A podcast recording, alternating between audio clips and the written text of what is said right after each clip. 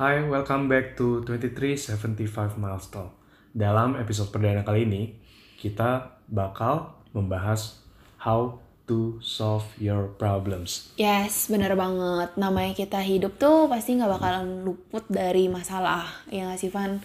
Nah, di sharing kita kali ini, kita pengen kasih tahu kalian kayak apa sih itu masalah dan gimana sih kalian handle masalah itu. Dari hasil diskusi dan pengalaman kita berdua, kita punya 7 step yang bisa bantu kalian untuk bagaimana solve the problem. Oke, kita langsung mulai aja dari step yang pertama. Step yang pertama itu kita sebutnya calm down and accept the problems. Coba Devita, jelasin kenapa kita harus calm down and accept the problems. Ya, yang pasti kita harus tenang dulu. Terus kita harus men bisa mencerna masalah itu tuh dengan jernih. Kenapa masalah itu datang? Karena ketika masalah datang, terus kita langsung panik. Itu tuh kita jadi nggak bisa mikir jernih dan kita tuh jadi nggak bisa find the solution of the problem gitu.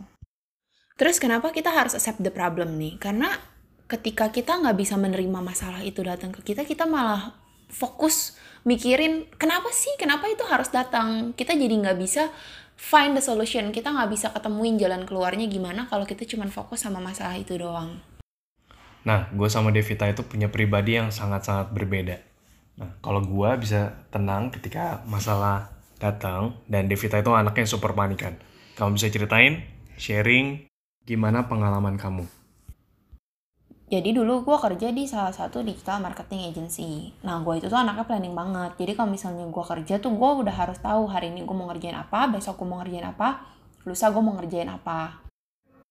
Nah ada satu hari klien gue ini tiba-tiba kontak gue minta dibikinin daily report sama digital plan buat tahun depannya yang which is di mana kerjaan itu tuh nggak masuk di planning pengerjaan gue hari itu gue panik dan kesel banget. Karena kan kerjaan gue kan jadi keganggu. Pengen banget rasanya gue balesin. Mbak mbak aja deh yang ngerjain kerjaan saya saya jadi klien.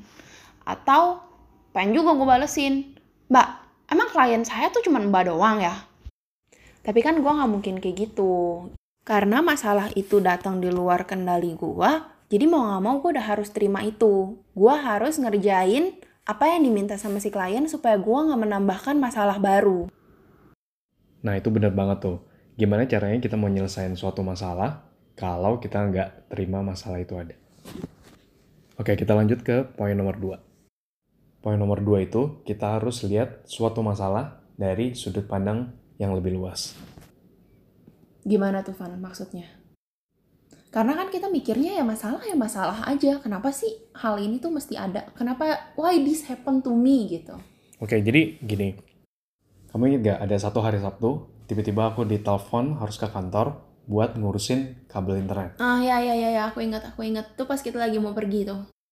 Tapi teman-teman di sini gue mau kasih tahu dulu, gue itu bukan teknisi internet atau teknisi kabel internet atau anything. Cuma karena di kantor itu cuma gue doang yang paling ngerti dan paling bisa, akhirnya gue datanglah ke kantor. Setelah gue nyampe kantor, nah kantor gue tuh ada empat lantai. Jadi gue harus cek dari kabel lantai 1, 2, 3, dan 4. Nah, karena gue dapat report masalah internet itu di lantai 4, nah jadi gue fokus ngecek untuk di kabel lantai 4 doang. Nah, di sini gue melakukan kesalahan, gue ngecek-ngecek hampir 2 jam di lantai 4. Ternyata masalahnya itu adalah di lantai 2 nggak nyambung ke lantai 3 dan seterusnya. Dan dari sini gue belajar kalau masalah itu nggak bisa dilihat dari satu sisi doang. Kita harus zoom out dan cari akar dari masalah tersebut. Baru kita bisa nyelesain itu masalah. Oke, kita lanjut ke yang nomor tiga. Pita, apa nih yang nomor tiga? Yang nomor tiga, kita harus bisa analisis masalah. Contohnya nih Van, yang tadi, hmm. masalah yang tadi.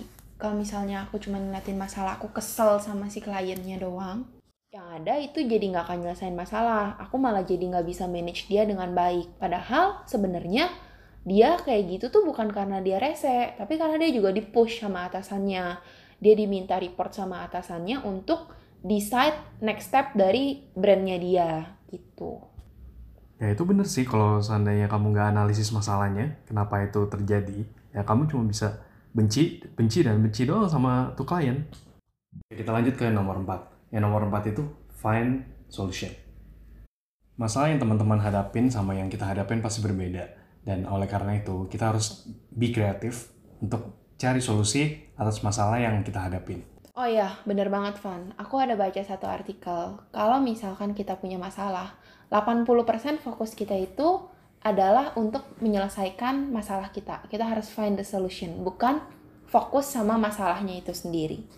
Nah, untuk cari solusi yang terbaik, teman-teman tuh sebaiknya punya beberapa opsi solusi untuk masalah kalian. Dan itu akan jadi poin nomor 5. Untuk poin nomor 5 ini gue punya contoh. Jadi jarak antara rumah gue ke kantor itu itu lumayan jauh. Kalau biasa gue ke kantor itu naik motor.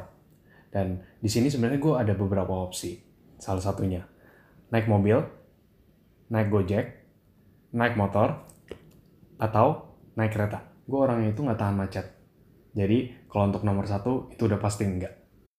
Nomor dua untuk naik ojek online itu juga enggak karena kosnya itu super mahal. Jadi so far pilihan gue cuma ada 3 dan 4. Nah, dalam kasus ini gue pilih dua-duanya. Jadi gue bawa motor dulu ke stasiun, dari stasiun gue naik kereta. Nah, kenapa gue pilih ini? Karena di sini lebih hemat waktu, dan ketika gue nyampe kantor, mood gue juga masih bagus buat gue kerja.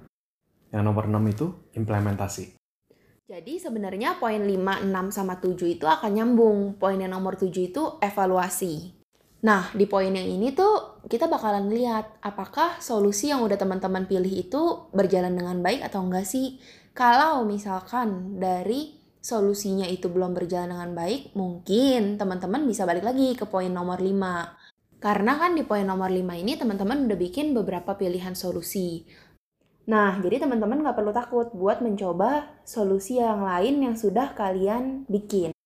So, kita harap dari podcast kita kali ini sih bisa membantu teman-teman semua solving problem yang lagi kalian hadapin. Oh ya, gue pernah lihat quotes yang bilang, Best way to escape from your problems is to solve them. So, masalah itu udah pasti ada, dan kalian nggak perlu kabur, nggak perlu takut untuk hadapinnya, karena segala sesuatu pasti ada solusinya. Oke, kayaknya untuk episode kali ini cukup sampai di sini dulu. Kalau teman-teman ngerasa podcast ini bermanfaat buat kalian, boleh banget share di sosial media kalian. See you on the next episode. Bye.